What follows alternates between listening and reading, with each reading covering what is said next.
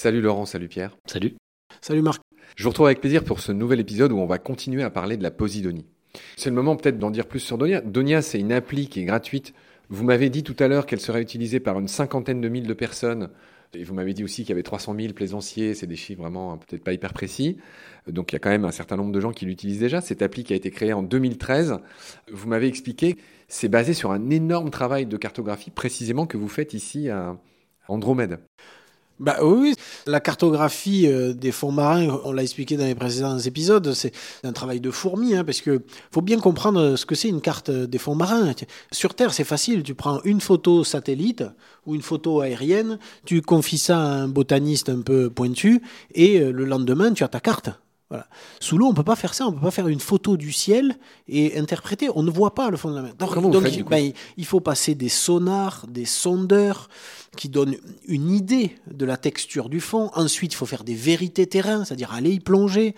On a développé des systèmes de caméras tractées, de plongeurs tractés qui parlent en, temps réel à la surface et qui sont positionnés pour faire des et j'allais dire hectare par hectare, on complète euh, ces cartes et il nous a fallu plus de 15 ans pour couvrir la Méditerranée française depuis euh, l'Espagne jusqu'à l'Italie et en passant par la Corse. Bon, voilà, donc euh, c'est très laborieux. Et ces cartes, on les a fait et ça a été évident qu'il fallait les rendre publiques pour qu'elles soient utiles. Et donc, euh, je crois que c'est Pierre au départ qui a eu l'idée hein, de dire, mais voilà, il faut rendre ces cartes accessibles via une application. Et comme ça, les gens verront où il y a de l'herbier, où il y a du sable, où il y a de la roche et ils seront en conscience où jeter euh, l'encre de leur bateau. Donc c'est parti de ça. On n'était pas du tout des informaticiens, donc ça a été assez laborieux de s'entourer des bonnes personnes, de, monter cette application. Il y a eu plein de phases de développement, un peu déprimantes parfois. maintenant ça fonctionne très bien. Il y a de plus en plus euh, d'utilisateurs, hein, ça c'est génial. Et puis la phase ultime, euh, c'est Donia Mooring. Alors là, on n'est plus dans du soft, on n'est plus dans une application, c'est du concret, c'est des équipements. Pierre en a déjà touché un mot, mais je trouve que par modestie, il est allé assez vite, parce qu'on pourrait croire que c'est... Euh, enfin, mettre une bouée, un corps mort au fond de la mer, c'est pas une invention. C'est juste que mooring, ça veut dire amarrage. Oui, voilà. Mais précisément, c'est pas des corps morts. C'est parce que vous imaginez pour un bateau de 50 mètres le cube de béton qu'il faut au fond de la mer pour le tenir ça serait énorme et ça aurait un impact. Là, l'idée, c'est plus ingénieux. moi, je peux me permettre de dire, c'est pas moi qui en ai eu l'idée. C'est une sorte de toile d'araignée, une griffe en acier, qui fait que même l'herbier peut pousser à travers. Mais c'est une griffe qui est ancrée avec des longues tiges en acier dans le sédiment et qui résiste à l'arrachage un bateau de 35 tonnes euh, jusqu'à 25 nœuds, non, c'est pas ça? En tout cas, on peut accueillir des bateaux jusqu'à 70 mètres. Voilà, jusqu'à 70 mètres et jusqu'à un vent de. Euh, oui, euh, alors ce sont des bouées qui sont euh, destinées à une utilisation estivale. C'est pas pour essuyer la tempête du ciel. tempête. Attention, un bateau de 70 mètres, quand il y a la tempête, il s'en va. Hein, en général, il reste pas. Il vaut mieux qu'il soit au port. Il vaut mieux qu'il soit au port. Donc ça permet d'accueillir sans impact des yachts jusqu'à 70 mètres. Et on rappelle, c'est important de le dire, le yacht paye pour sa marée, que cette idée de Donia Mooring, c'est de faire payer à celui qui vient. Voilà. C'est pas des subventions publiques qui vont payer ces mouillages. Mais alors, les yachts, c'est une partie infime des bateaux, mais par contre, on a bien dit que c'était une grosse partie des dégâts puisque les ancres sont beaucoup plus larges, etc. Donc, les petits bateaux font moins de dégâts que les gros, on a compris. Donc, vous, vous avez ciblé les yachts. Est-ce que l'idée c'est de faire payer ben, les riches, les yachts? Enfin, souvent on associe ça aux riches. Est-ce que c'est naïf de penser ça? Est-ce que ça se passe comme ça ou pas? Non, c'est de faire payer euh, ceux qui impactent et de leur faire payer, pas pour les punir, mais pour euh, qu'ils se payent un service qui permet de préserver le patrimoine naturel. Oui. C'est une idée toute simple. De ne pas faire peser euh, ces investissements sur le contribuable français, qui n'a pas tellement, je pense, d'intérêt, enfin de, de, raison. de raison de payer ses équipements. Donc euh, nous, on a investi euh, sur ce projet-là avec l'objectif de se rémunérer sur la location de ces bouées. Voilà, ça me paraît être euh, vraiment C'est un peu comme les parcs d'une certaine manière, sous-marins. Oui, non, mais c'est, c'est une zone de, de, parking dans des zones qui sont interdites au mouillage. Donc ça permet aux yachts de retrouver une activité dans des zones privilégiées, près du bord, etc. Encore une fois, le but c'est pas tout le temps d'exclure, hein, sinon on va plus rien faire nulle part jamais. Hein. Donc euh, il me paraît plus intelligent d'essayer de trouver des solutions comme ça. Ça permet de conserver une activité en préservant le patrimoine naturel. On essaye de concilier euh, l'activité économique avec la préservation de l'environnement. Très bien, Pierre. Toi qui n'aimes pas les chiffres, moi je vais les donner. Puis en plus, ta modestie t'interdirait. Donia, c'est 72 hectares préservés de l'ancrage, c'est 50 000 utilisateurs, je l'ai déjà dit, c'est 650 000 hectares cartographiés. On a dit à quel point c'était un énorme travail. On a vu ces histoires de mooring, c'est-à-dire d'amarrage. Tu l'as dit, il y a 15 bouées, je lis, qui sont, euh, qui sont déployées sur toute la côte française. Non, non, non c'est vraiment dans les zones euh, sous pression, c'est-à-dire dans les Alpes-Maritimes. Il y a autour de Cannes et autour de Beaulieu-sur-Mer. D'accord. Et puis il y a cette dernière euh, solution qui est autre, qui est séparée de Donia, qui s'appelle Repique. C'est une opération que vous menez qui consiste à repiquer, il n'y a pas d'autre mot, de la Posidonie à différents endroits. Grosso modo, comment vous nous résumez ça? Il y a maintenant des zones qui sont vraiment protégées des impacts, qui sont donc favorables à une reprise de l'herbier. Les pressions, les, impacts sont arrêtés. C'est vraiment le démarrage. Hein. Il faut que la zone soit protégée de tout pour euh, commencer un programme de restauration. Donc là maintenant, avec les nouvelles réglementations, on a un certain nombre de zones qui sont favorables à la reprise de l'herbier. Mais comme on l'a vu dans les précédents épisodes, cette croissance, elle est très lente, de l'ordre de quelques centimètres par an. Donc des fois, on a des régressions euh, des zones détruites qui font plusieurs centaines de mètres de longueur et de largeur. Donc l'herbier, si on le laisse récupérer naturellement sur ces zones-là, ça va prendre des millénaires. Ça va prendre 1000 ans, 2000 ans. On est sur des, des de temps qui sont extrêmement longues.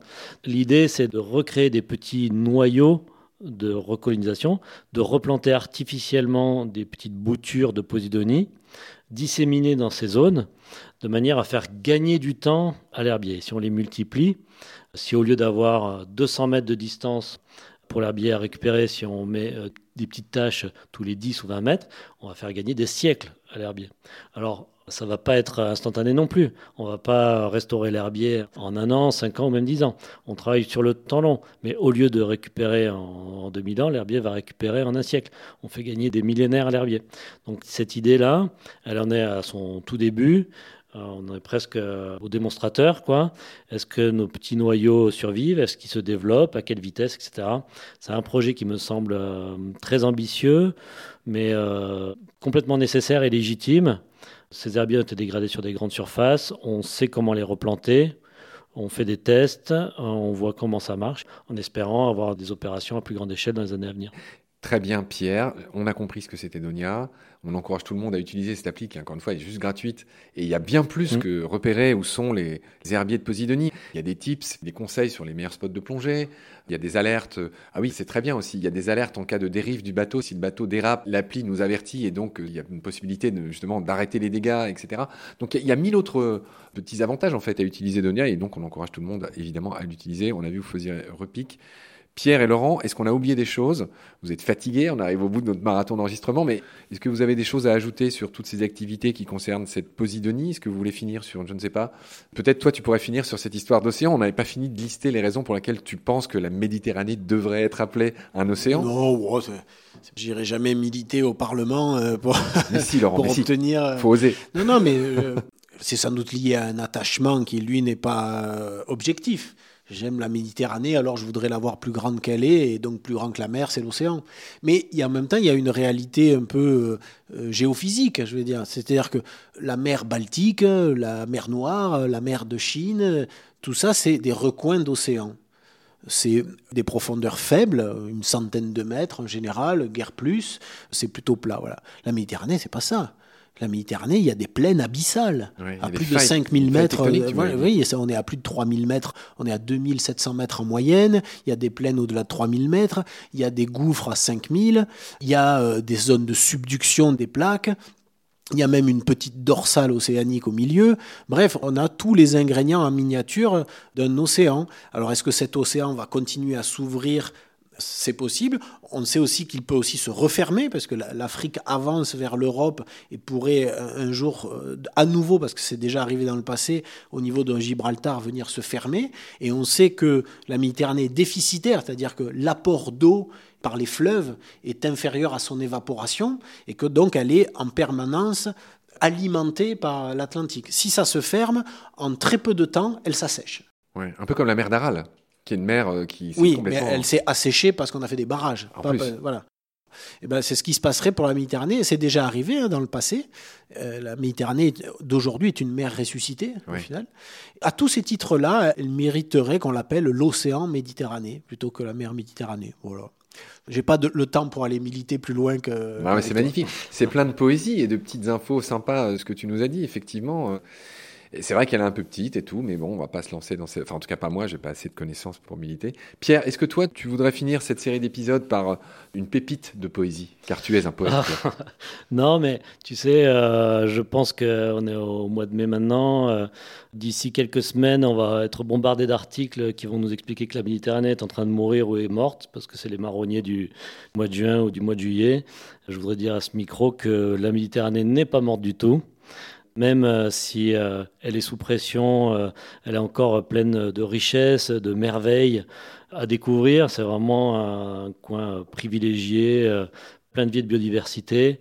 Donc il n'est pas du tout question de désespérer sur l'état de la Méditerranée, il est question de travailler pour sa préservation. Magnifique, Pierre. Magnifique. Pro jusqu'au bout. pas de poésie, toujours l'objectif. Pas de désespoir, surtout. pas de catastrophisme. C'est très bien. Laurent, est-ce qu'on peut considérer qu'on a fini? On peut, on peut le considérer. Je vais donc euh, finir en vous posant la question à chacun rituel de baleine sous gravillon de notre univers. Tout simplement, vous le savez, nos podcasts s'appellent Baleine sous gravillon. Je voudrais juste savoir ce que ça vous évoque. Ça fait longtemps que je n'avais pas posé les questions à des invités. Allez, on reprend cette belle coutume. On l'avait même pas dit, vous n'avez même pas eu le temps de réfléchir. Mais pour vous, Baleine sous gravillon, est-ce que ça évoque quelque chose? Est-ce que ça vous paraît relié à vos combats? Peut-être pas, on ne sait pas. Le suspense est total. Laurent moi. Ah, vas-y, vas-y, je t'en prie. Je l'entends comme euh, ce monde sous-marin qui est à l'image d'un iceberg, c'est-à-dire que la plus grande partie est invisible, le plus singulier, le plus fascinant n'est pas encore connu. Il y a cette dimension-là qui me plaît bien. On a coutume à dire que nous vivons sur la planète Terre et que pourtant la planète Terre c'est la planète bleue avec 70% de sa surface sont des océans. Mais même ça, c'est encore minoré. Parce que là, on, résume en surface. 70% de surface d'océan, 30% de surface de terre. Si on raisonne en volume habitable par la vie, mais là, le ratio, c'est 99%. Parce qu'il y a de la vie de la surface jusqu'à 10 000 mètres de profondeur. Dans la colonne d'eau, il y a des milliards de virus, de bactéries. Alors que quand on est sur la partie aérienne et terrestre, c'est presque un désert à côté. Et donc, baleine sous gravillon, ça me fait penser à ça, cette dimension totalement sous-estimée de la richesse, de la biomasse et de tout ce qui nous reste à découvrir sous la surface. Mais moi, je voudrais te rendre hommage parce que c'est vrai que tu nous as fait euh, avec tes images, avec euh, ce que tu as fait à euh, Gombessa en Méditerranée. Tu as pris des êtres en photo qu'on n'avait jamais vus, ce que tu as fait sous la glace, ce que tu as fait à droite et à gauche. Mais je vais pas te faire trop de compliments, on va te faire rougir. Donc on te remercie. Enfin, tu es une partie de cette baleine, ce qu'on découvre grâce à toi sous tous les gravillons. Mon cher Pierre, tu as vu, je suis très œcuménique. Toi, qu'est-ce que tu penses de Baleine sous Gravillon eh ben, Gravillon, ça me fait penser un petit peu à, la route, euh, tu vois, au bitume, euh, au parking, etc. Enfin, et la baleine euh, à la nature.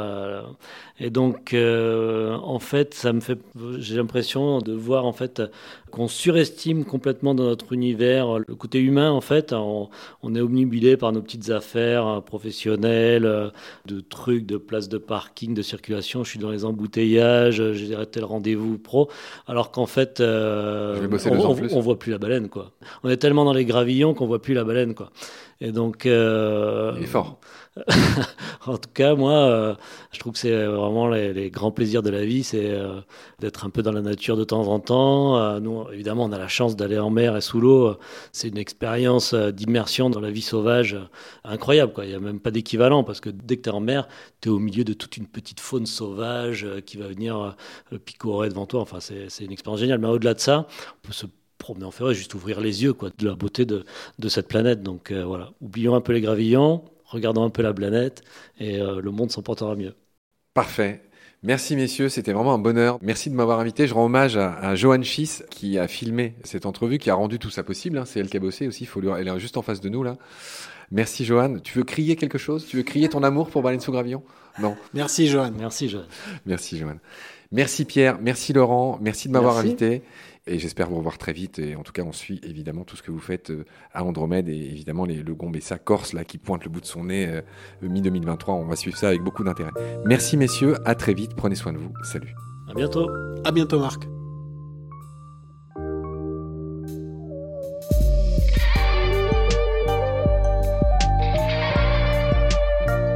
C'est la fin de cet épisode.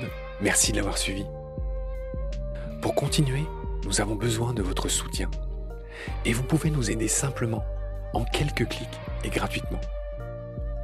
Il suffit par exemple d'utiliser le moteur de recherche solidaire Lilo. Ainsi, chacune de vos recherches sur Internet générera des gouttes qui seront reversées au projet de votre choix, comme Baleine sous gravillon par exemple. Vous pouvez par ailleurs vous abonner à nos podcasts comme d'habitude, partager les liens, devenir adhérent de l'association BSG ou encore faire un don sur Helloasso ou sur Tipeee. Grand merci par avance. Je remercie tous mes équipiers pour leur aide précieuse. Je vous retrouve bientôt pour de nouveaux épisodes. Et d'ici là, prenez soin de vous et de ce qu'il y a autour de vous. Merci. À bientôt.